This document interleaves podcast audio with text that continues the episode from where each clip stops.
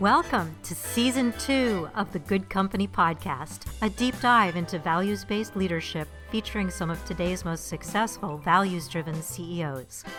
This season, we're including perspectives and tips from yours truly on how to use values and best practices to drive success in your life and your company. Let's start at the top with some really big questions. What is values-based leadership? Does being values-focused make your company more successful? Can you really use your values to drive business results? Are there examples of people who are actually doing this? Okay, let's start with the question, what exactly is values-based leadership? There is no universal perfect definition, but here's my take.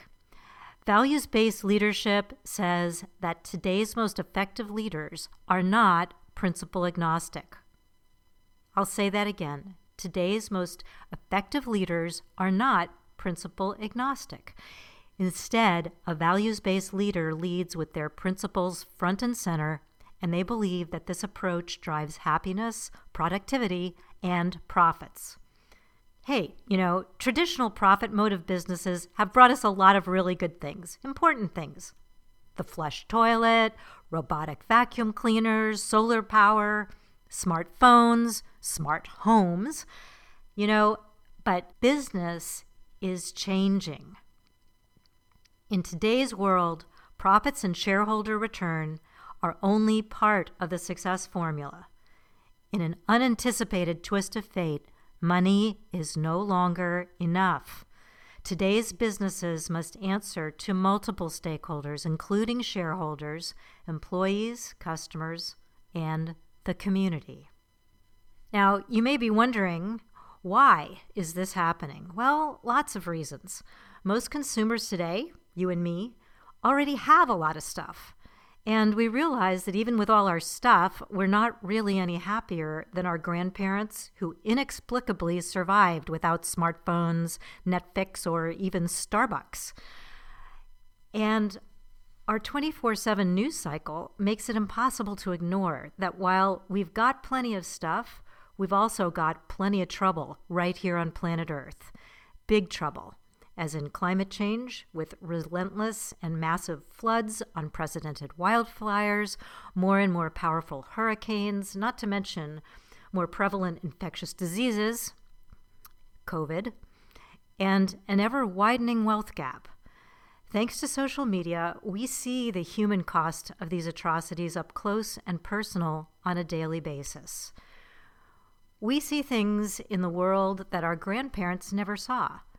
The good news is that it looks like we are caring about what we're seeing in ways that we didn't previously. And we're also afraid in ways that we never imagined we could be. That's why big company business leaders from Warren Buffett, Mark Benioff at Salesforce, Jessica Alba, Debbie Sterling, along with bold startups and a growing cadre of mid-sized companies, are building, founding, and funding companies that are values-based, purpose-positive, and profitable. If you're listening to the sound of my voice, you're part of this groundswell. You wouldn't be here otherwise. And you're in really good company. So now what? Do we just make up some values and get everyone to rally around them? No. And that won't work. It won't work the same way that just putting the company's mission on a wall poster never worked. Values are impotent until someone breathes meaning into them. Value words like caring, community, excellence, they're just black and white glyphs on a page until leaders begin to live them and make decisions based on them, often hard decisions. Maybe you're thinking, but my company makes widgets, and our widgets are not going to change the world. Hey, good news. What you make or what services you provide may or may not be core to your values. Any kind of business can be values-driven. If you want to hear a great example of this, listen to episode number 12 of the Good Company Podcast with Scality CEO Jerome LeCat. Scality is a data storage company. Yeah, data storage. They're not a vegan food business or sustainable energy company. They're a data storage company. And yet, you will hear how Jerome LeCat's values influence everything about how he runs his business. So, next question. Why are values such a powerful motivator? I mean, are they really?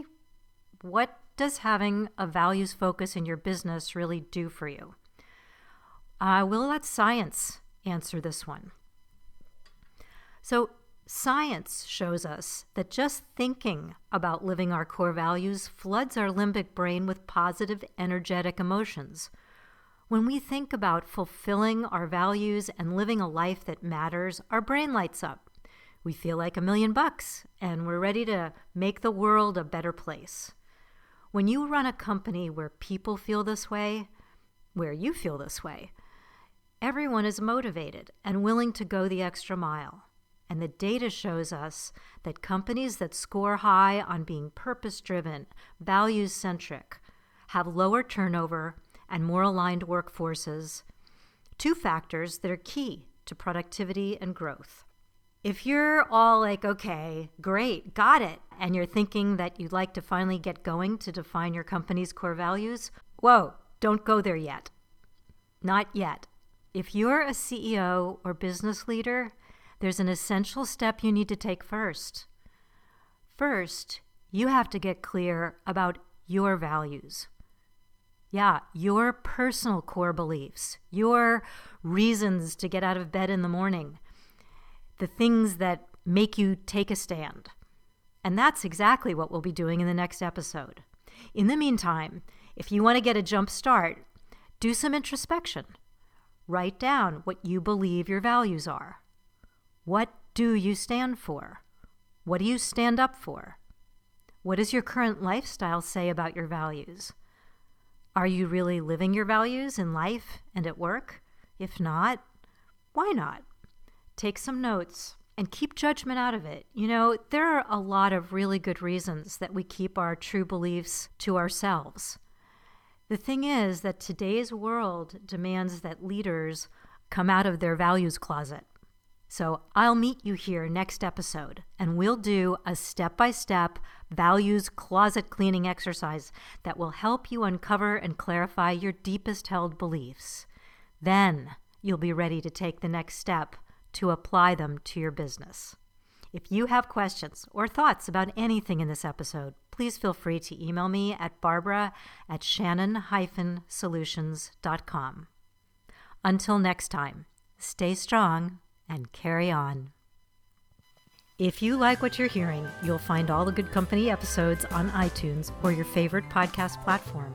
If you're curious about working with me, send me an email, barbara@shannon-solutions.com. Till next time, stay strong and carry on. I'm Barbara Shannon, and you are listening to the Good Company Podcast.